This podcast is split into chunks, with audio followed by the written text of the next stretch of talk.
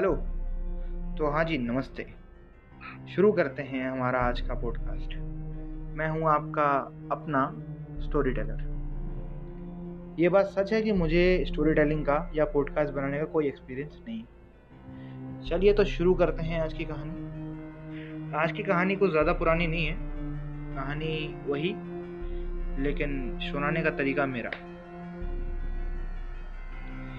ये कहानी है डेढ़ साल पुरानी। हमारे बगल में एक घर हुआ करता था।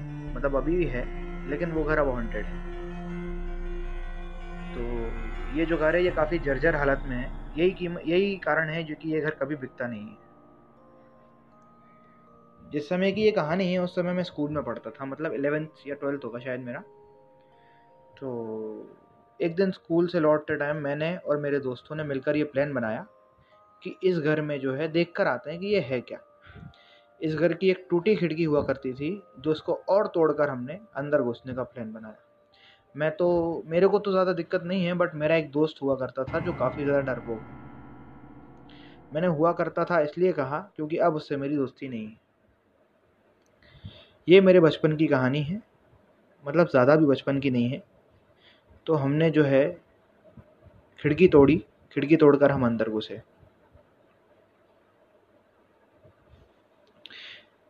हम जैसे ही अंदर घुसे तो हमने देखा कि जगह जगह काई लगी हुई है। जगह जगह पे टूटे हुए कांच पड़े हुए हैं। और यहाँ पर थोड़ी बहुत दारू की बोतलें भी पड़ी हुई थी, जो ये साबित करती हैं कि इस घर में पहले भी कोई लोग घुसे हुए हैं और घुसे हुए थे और उन्होंने यहाँ पर पार्टी भी की थी।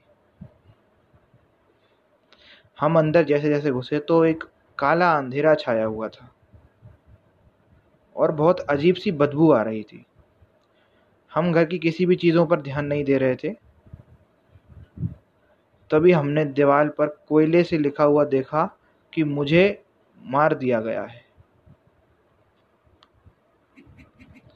ये सुनते ही हम सब लोगों की हालत ख़राब हो गई। लेकिन मुझे पता था कि इस घर में ऐसा कुछ भी नहीं है। ये घर तो सिर्फ़ एक नॉर्मल घर है। इस घर के जो रहने वाले हैं वो बाहर ही गए हुए हैं।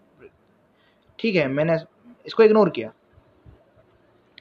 लेकिन जो मेरे साथ डरपोक दोस्त था, वो इतना ज़्यादा डर गया कि उसे बिठाकर हमें पानी पिलाना पड़ा। चलिए तो हम अब आगे बढ़े धीरे धीरे आगे बढ़े। एक तरफ़ सीढ़ियाँ थीं जो थोड़ी सी टूटी हुई थीं। हम ऊपर जाने वाली सीढ़ियों के पास आए। तो उस पर लिखा हुआ था कि मैं ऊपर हूँ। ये देखकर मेरा दोनों दोस्त जो हैं वो घबरा गए। घबरा तो मैं भी गया था। मैं ये नहीं कहूँगा कि मैं कुछ ज़्यादा ही जो हूँ, निडर हूँ। तो हम लोग जो हैं, ऊपर की तरफ़ बढ़े। कमरे में घुसते ही सामने जो है काफ़ी, जो एक बेडरूम टाइप का फील होता है, काफ़ी वही था।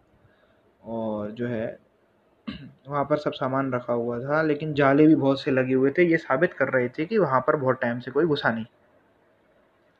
एक अलमारी थी, उस अलमारी पे जाले लगे हुए थे छिपकलियाँ चल रही थी तो काफ़ी डरावनी फील जो होती है, वो आ रही थी।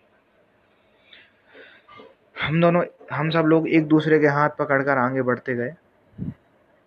ठीक है? काफ़ी ज़्यादा डरावनी फील उधर पर आ रही थी।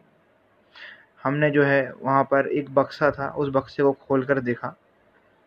तो उस बक्से में एक चिट थी, जिस चिट पे लिखा था, तुम्हारे पीछे ही मैं खड़ा हुआ हूँ।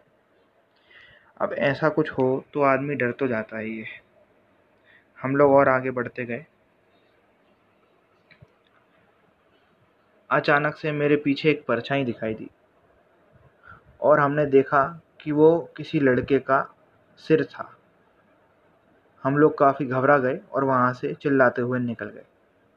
अगली बार हम लोगों ने वहाँ आने की हिम्मत भी नहीं की।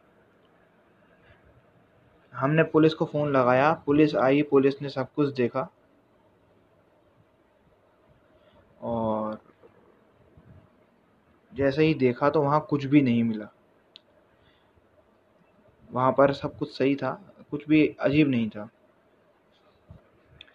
हम लोग काफ़ी डर गए थे। उसके बाद मुझे बार बार उस घर से ऐसा ही लगता रहा कि किसी के चिल्लाने की या किसी के बोलने की आवाज़ आ रही है। कोई दो जने आपस में बात कर रहे हैं।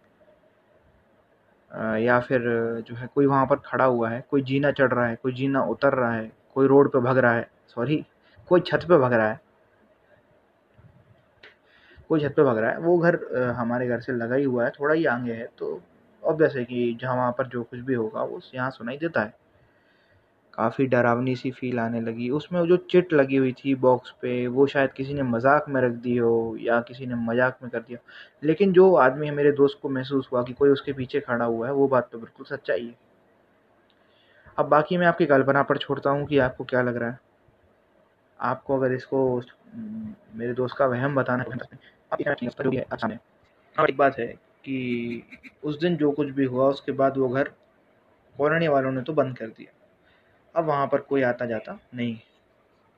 लेकिन अभी भी कई दिनों मतलब कई दिनों में सुनाई दिया जाता है मतलब कई कुछ समय बाद हमें सुनाई दिया जाता है कि वहाँ से कोई चिल्ला रहा है, वहाँ कुछ हो रहा है, या वहाँ दो जन बात कर रहे हैं, जीना, उतरना, चढ़ना, ये सब होता है वहाँ पर।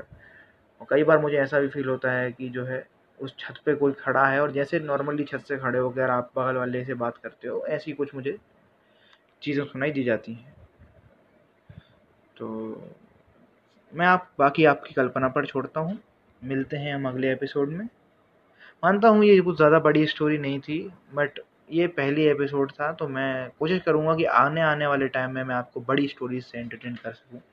ये ऑब्वियस सत्य घटना है, इसलिए छोटी भी है और कम डरावनी भी है।